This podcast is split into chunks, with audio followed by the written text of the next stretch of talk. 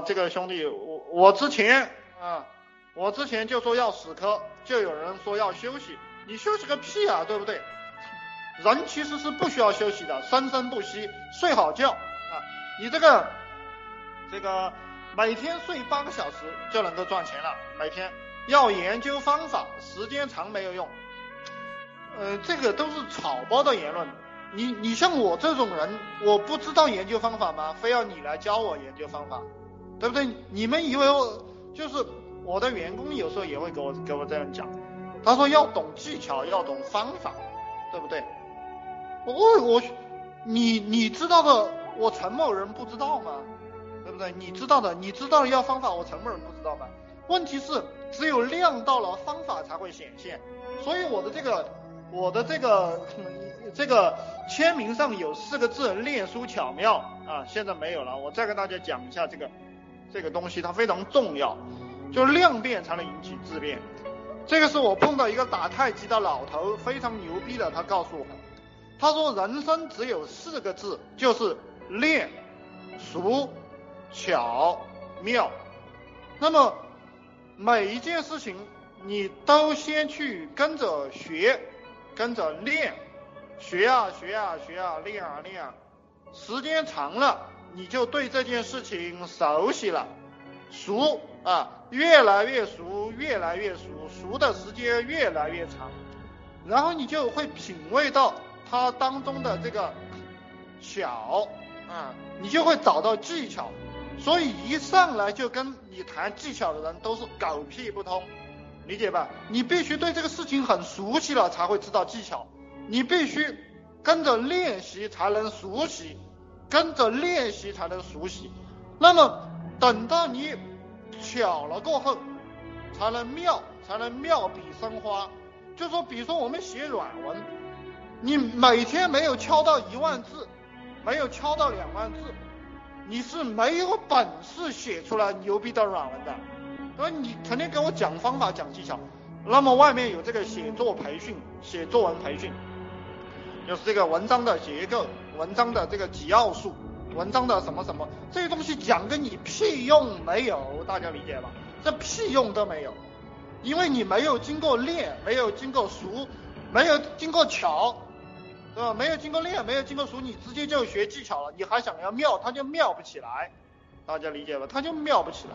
所以有些人比较讨厌套路文化，就是说他妈的又是套路，又是老套路，你就不能玩点新鲜花样吗？我们不是不玩新鲜花样，而是必须把套路练熟，你才能变通。没有套路，套路实际上就是英雄豪杰，就是古人总结下来的精髓，对不对？我告诉你们的都是套路，知道吧？很多人就瞧不起这个套路，但是这个套路练到极致了，哎，这个钱就在这些套路当中，理解吧？钱就在套路当中。那么你去听这个刘一苗给你讲企业管理，那么你听到过后，你并不能做做成一个大企业，对吧？因为什么？因为你没有经过练熟巧妙这个阶段，没有经过。那么刘一苗他可以做几百人、上千人的企业，但是你做不成，对不对？你老是去怪这个社会，对不对？你怪什么怪啊？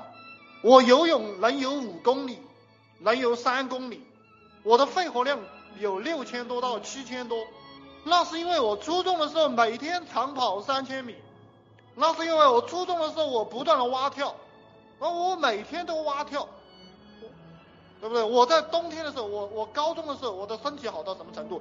冬天里我就穿一个短裤，冬天里，因为因为我的这个精力非常充沛，我不怕冷啊，皮肤冻得红红的，但是还是有热度啊。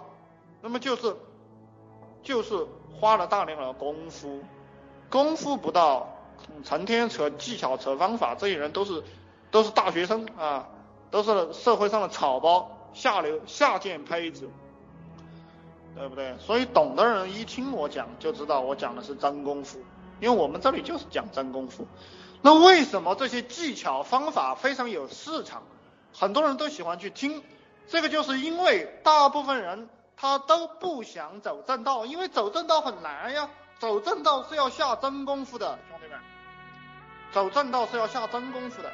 那么，哎，一讲技巧，一讲方法，哦，我们不用下真功夫了，啊，我们有捷径可走。哎，每个人听听了就欢天喜地的，然后感觉到学到了很多东西，但是你会发现你一分钱也赚不到，你会发现你是个狗屁，因为你本来就是个狗屁，学知道了技巧和方法也是个狗屁，因为技巧和方法它是具有神功的人才能够用出来，就是说基本功扎实的人才能才能化腐朽为神奇。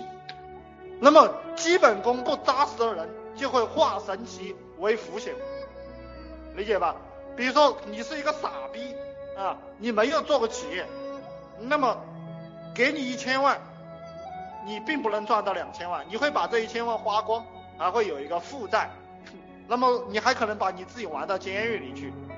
那么这个现象也很简单，就是你们经常看到一些新闻，比如说像美国欧美的某某人中奖一个亿美金，某某人中奖五千万个美金，但是三年五年过后，你发现他已经成了一个乞丐了，而且身上还有负债。